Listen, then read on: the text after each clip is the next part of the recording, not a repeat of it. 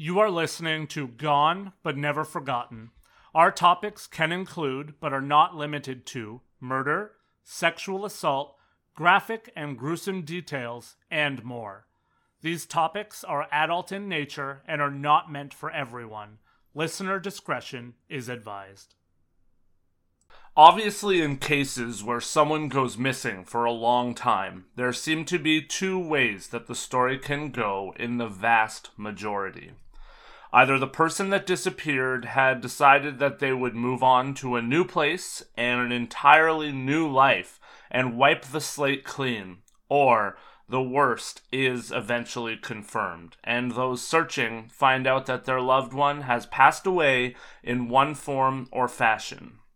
However, here on this podcast, I always try to spread hope and the belief that it doesn't always have to be that way. In this week's episode, we are going to look at the disappearance of not one, but three people who were missing for quite some time. And although they went through hell, eventually, even after most hope was lost, they were returned to the people who were searching for answers. Hello, my name is Lance, and welcome to episode 70 of Gone But Never Forgotten the horrible tale of Ariel Castro and the kidnappings of Michelle Knight, Amanda Berry, and Gina DeJesus.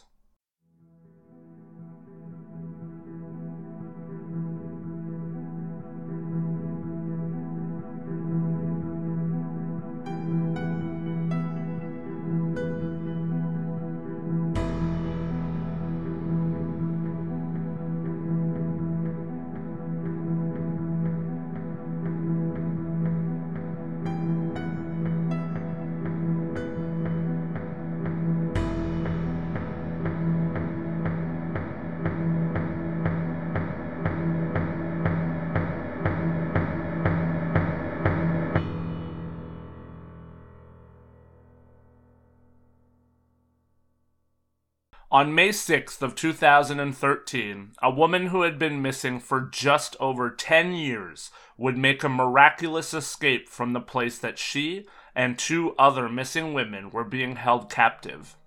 Their story is nothing short of horrendous and miraculous all at the same time. If you are familiar with this case, you know that perhaps there is no other story that quite encapsulates the pure joy of finding a lost loved one with the pure horror of everything that happened for the decade that these women were held captive. Let's start at the very beginning of their story. Michelle Knight was a young woman who had never had a happy or appealing life. She grew up in Cleveland, Ohio, but her home life was a complete disaster, and she hated everything to do with it. Her life was traumatic, and her family was certainly not treated with any regard by her parents. She said that growing up, the family did not even have a couch to sit on or a stove to cook in. In fact, she would cook meals for herself and her siblings on a space heater. She notes that it would take four hours just to cook a hot dog. Michelle was thrust into parenthood at a very early age simply because nobody else was fulfilling that role for her nor for her siblings. On top of all that, Michelle also says that she was emotionally and sexually abused at home as well. Because of that, at the age of 14, Michelle decided that she was safer on the streets than she was living within that home, and she ran away. Michelle would find calmness living under a bridge where the vibrations from the vehicles kept her more calm than she had ever been in that childhood home. Even though she never knew where she would sleep or eat next, Michelle says that she knew that she was better off. One of the places that she took solace was at a local Baptist church. She loved the music, and they also provided her at times with food and a place to bathe. Unfortunately, a congregant at that church would recognize her, report back to her father, and she was forced to go back to school, where she would start dating a boy, become pregnant, and give birth to a son, Joey, at the age of 18. The birth of Joey drove her to try to be better, she says. She wanted to be a better parent than she had ever known, and she wanted to be the best mom possible for Joey. She says, though, that that was obviously hard because she did not have much money. She was forced to continue to live at home. In the spring of 2002, her mom's boyfriend got drunk and abused Joey physically, fracturing Joey's knee, and social services would put Joey into foster care. On August 23rd of 2002, Michelle would get lost on her way to a case management meeting that was going to be an attempt to get custody back of her son. She says that she got lost on the way to that meeting and she stopped to get directions at a store. In a panic, she also tried to make contact by phone to let someone know that she was lost and not going to make it on time. But what happened next, she believed at the time, may have been a guardian angel of sorts, but instead turned out to be very much the opposite. A man offered to help her and help her to get her where she was going. Luckily for her, she even recognized the man and knew that he was one of her father's friends. He told her that he knew where she was going and that it would only take him about five minutes to get her there. Instead of getting her to her case management meeting, though, the man was up to something much more sinister. He told Michelle that he was going to first swing by his home to pick up his daughter, and he also said that he had puppies that he knew that Michelle would love to see. The problem was, though, that his daughter did not live with him, and there were no puppies. The man would tell Michelle that she was not going to be leaving for a long time, and then he started to undress himself. Michelle started to plead with the man and told him that she needed to regain custody of her son. She showed the man a photo of her son, the only one that she had, and he took the picture, ripped it up, and told her that she was never going to see her son again.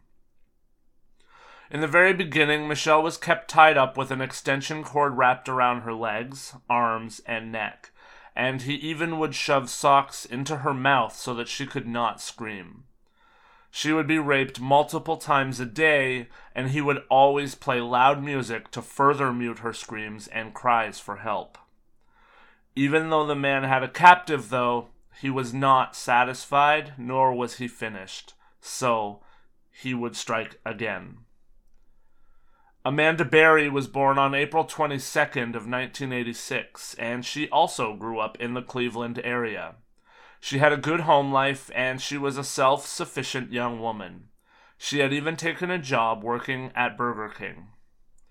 One day before her 17th birthday, she recalls that she nearly called in sick to work for her shift because her birthday was the next day and she had no desire to go to work.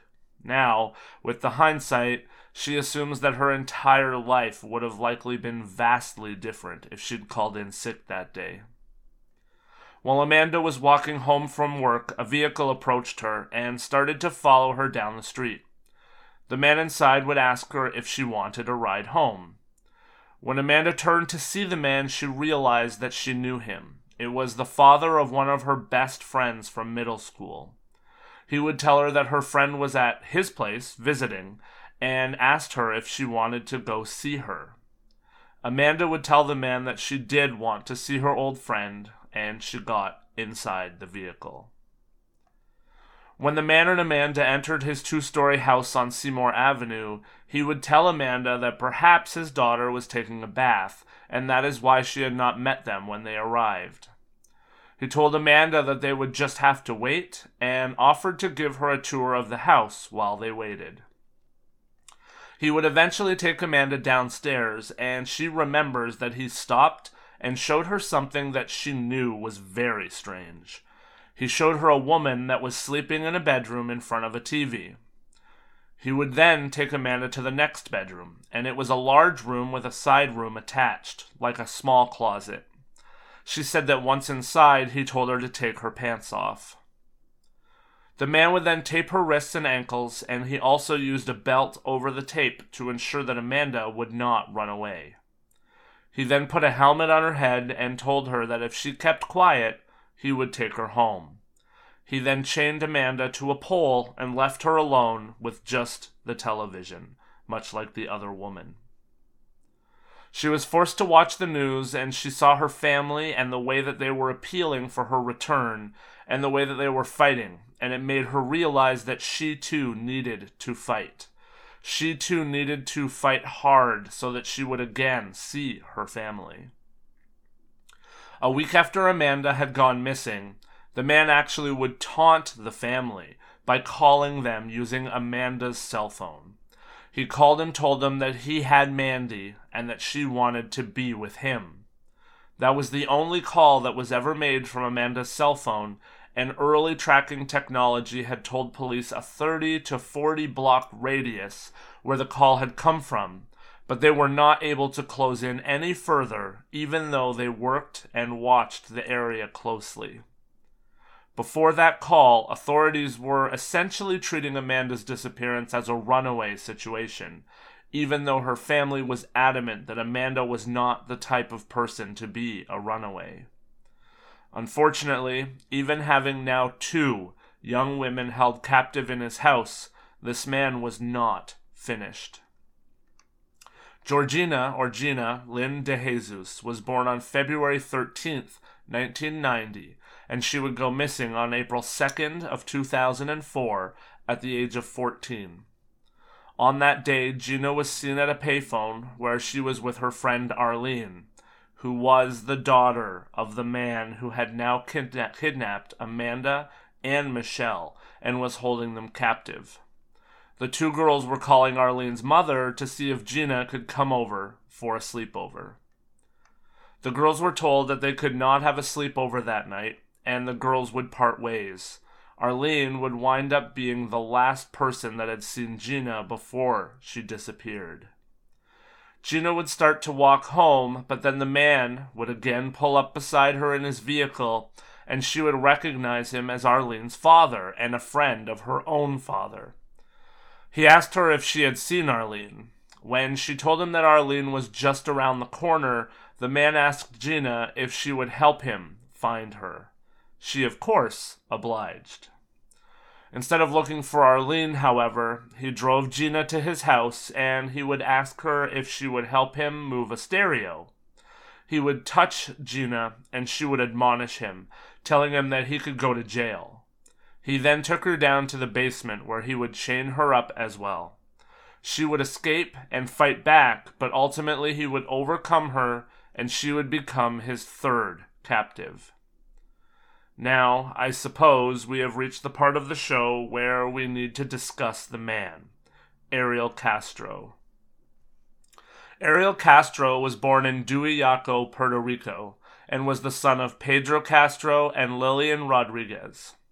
When he was a child, his parents would go through a divorce, and that would leave Ariel moving to the mainland United States with his mother and his three biological siblings. The family would move first to Pennsylvania and then settle in Cleveland, Ohio. This was because Ariel's father and other family members were living in and around the Cleveland area. Ariel would wind up having nine siblings, including his biological and half siblings. In the 1980s, Ariel would meet Grimilda Figueroa in the 1980s, and they would eventually leave the neighborhood that their families lived in and move in together. The families of both would say after the two moved out on their own, things changed quickly in their relationship.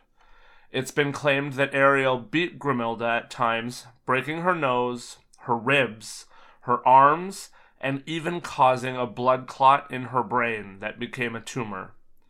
Ariel would be arrested in 1993 for domestic violence, but he was not found guilty.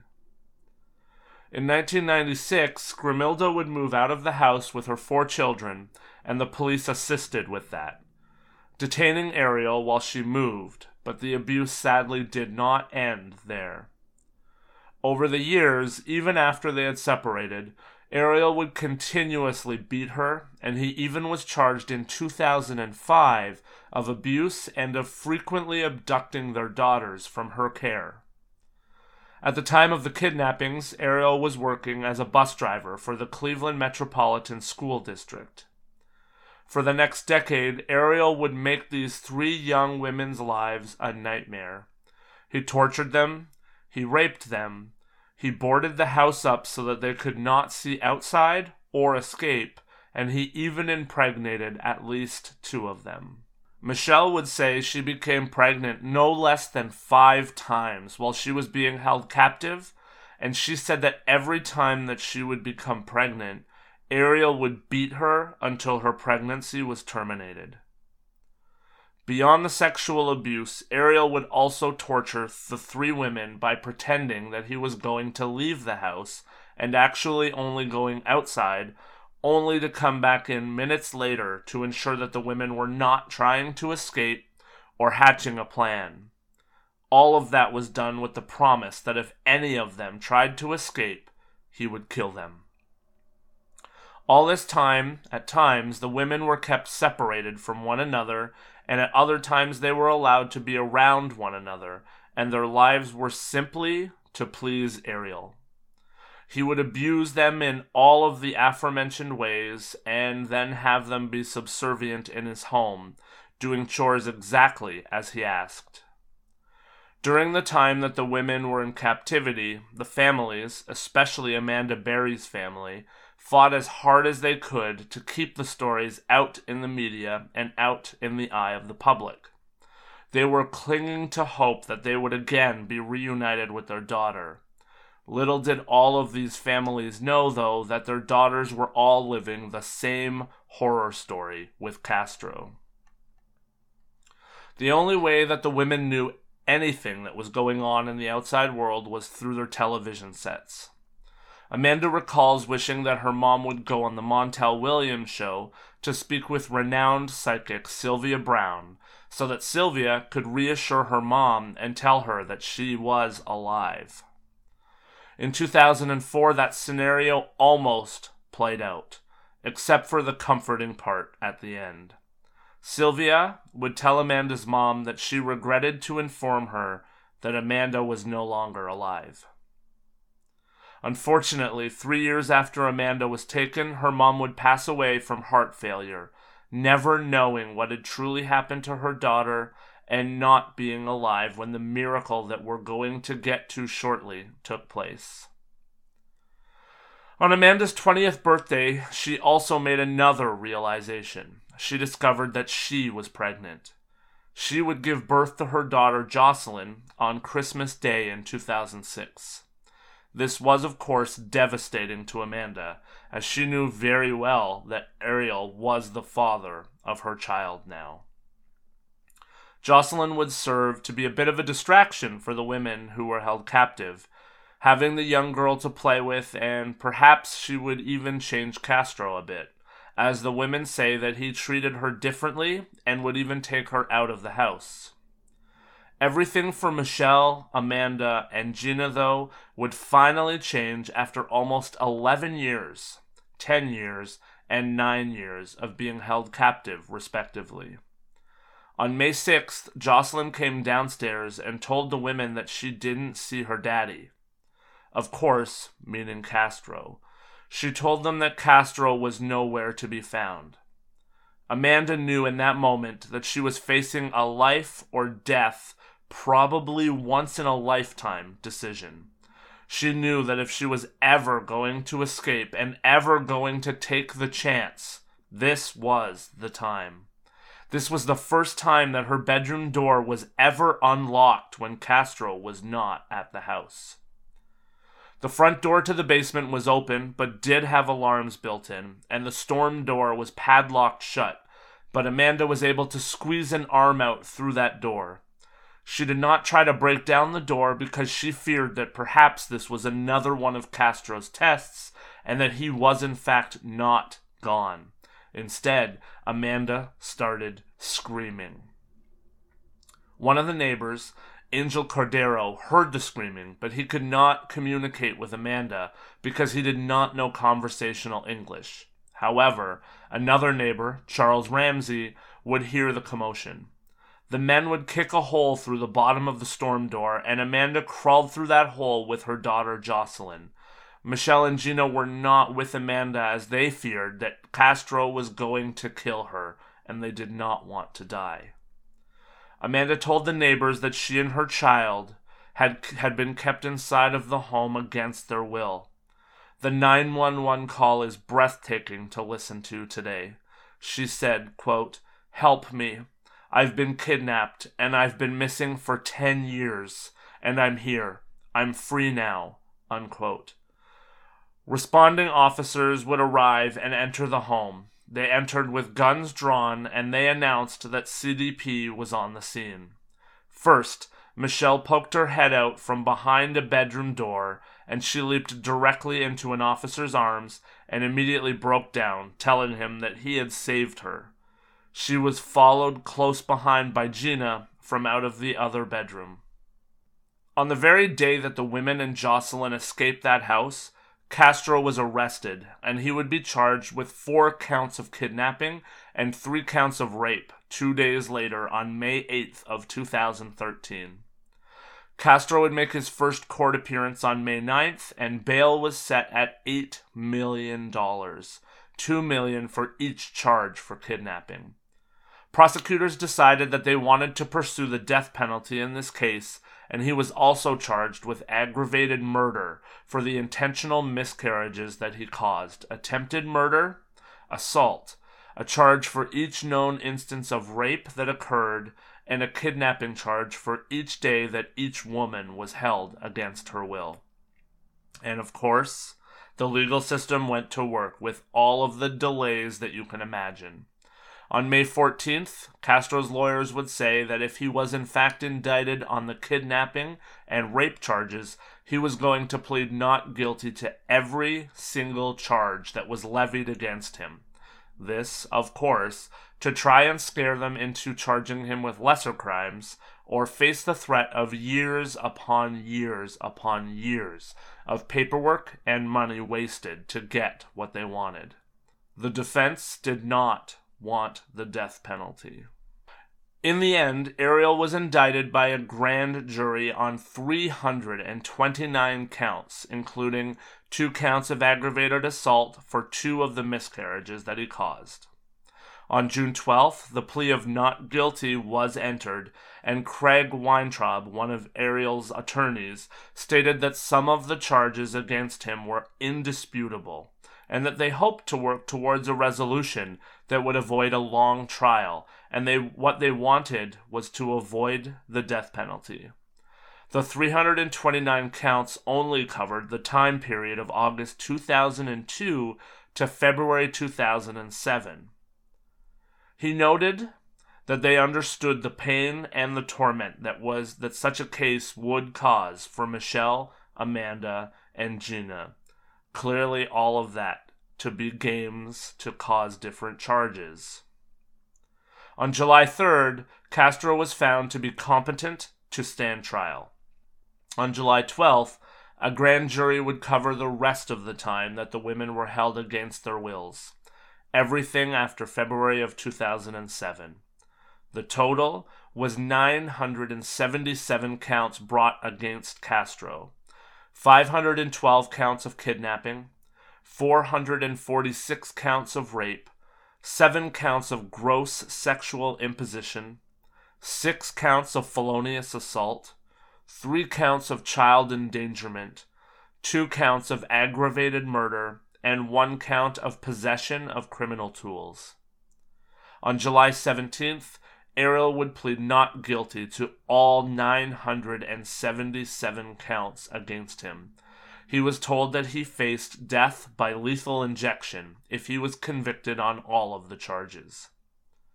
On July 26th, Castro would have an about face, and he would plead guilty to 937 of the charges against him, including the serious ones, as a plea as part of a plea deal.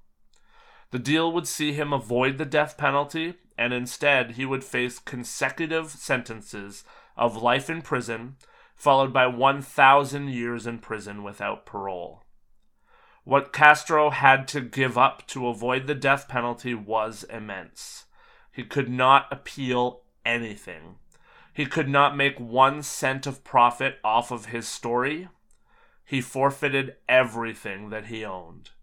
The judge would even go on record to, to, make sure that Ariel understood that there was zero chance that he would ever get out of prison if he agreed to the plea deal. Castro stated that he understood. On August 1st, all of the aforementioned was locked in at his sentencing hearing. Ariel also got a chance to talk. He would blame his lifelong addiction to pornography for his crimes.